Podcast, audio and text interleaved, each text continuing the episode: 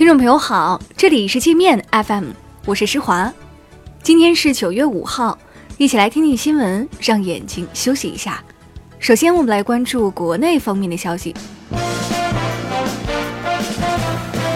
中美双方同意十月初在华盛顿举行第十三轮经贸高级别磋商。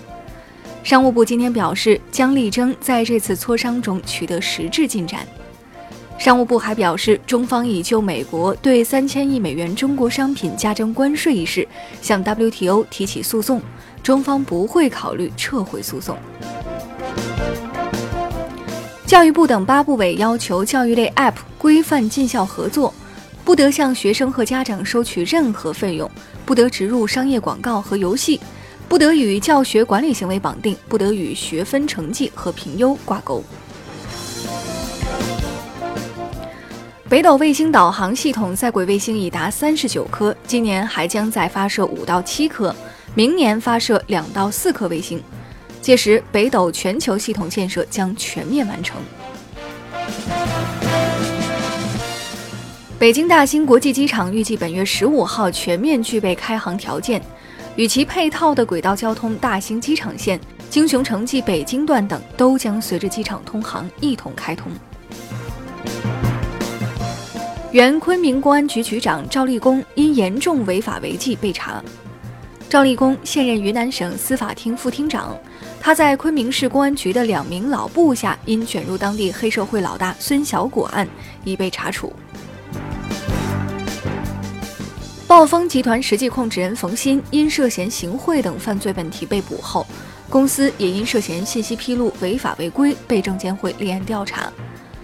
暴风今年上半年营收和利润均大幅下滑，持续经营能力出现不确定性，面临暂停上市风险。动画片《黑猫警长》导演、编剧戴铁郎先生四号在上海去世，享年八十九岁。《黑猫警长》是中国最早的动画系列片之一，虽然只有短短五集，但却在中国动画史上留下了深远影响。中国男篮昨晚以五十九比七十二不敌委内瑞拉，无缘晋级篮球世界杯十六强。接下来，中国队只能去打十七到三十二名排位赛，争取奥运直通资格。滴滴下重手打击恶意用户，无论是虚假投诉的乘客，还是虚假申诉或诱导取消订单的司机，都会被停止使用滴滴三到三十天，情节严重的将被永久拉黑。杭州一名六岁小男孩未完成老师安排的垃圾分类作业，回家将妈妈的口红、香水等高档化妆品当成垃圾给分类处理了。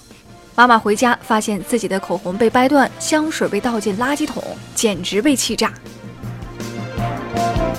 中青报对一千六百七十四名零零后大一新生进行调查后发现。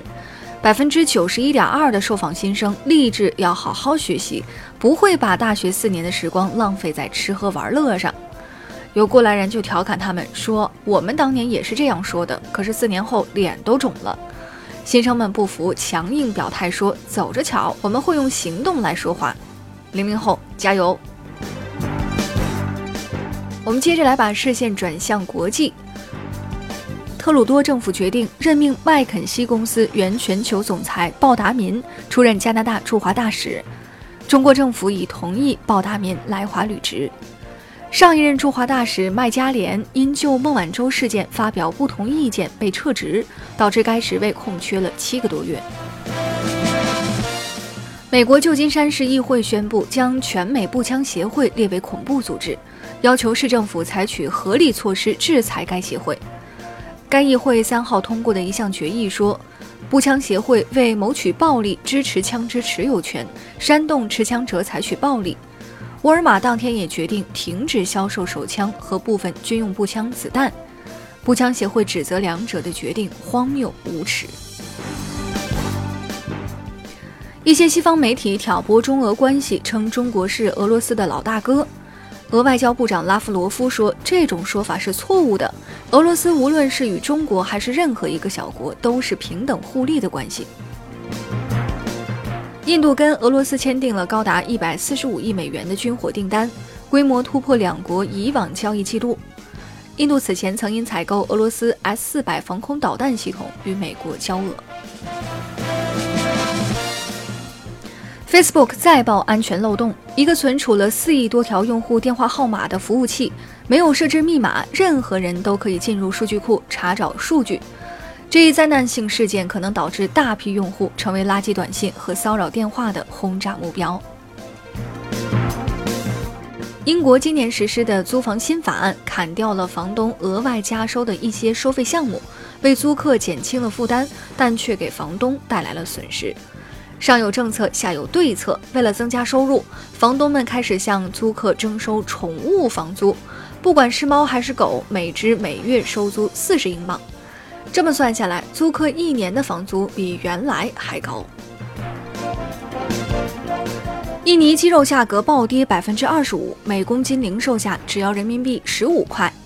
老百姓能买到便宜的鸡肉很高兴，但是政府担心价格继续下跌会影响经济。勒令养殖户将一千万个正在孵化的鸡蛋扔掉，或者免费送人。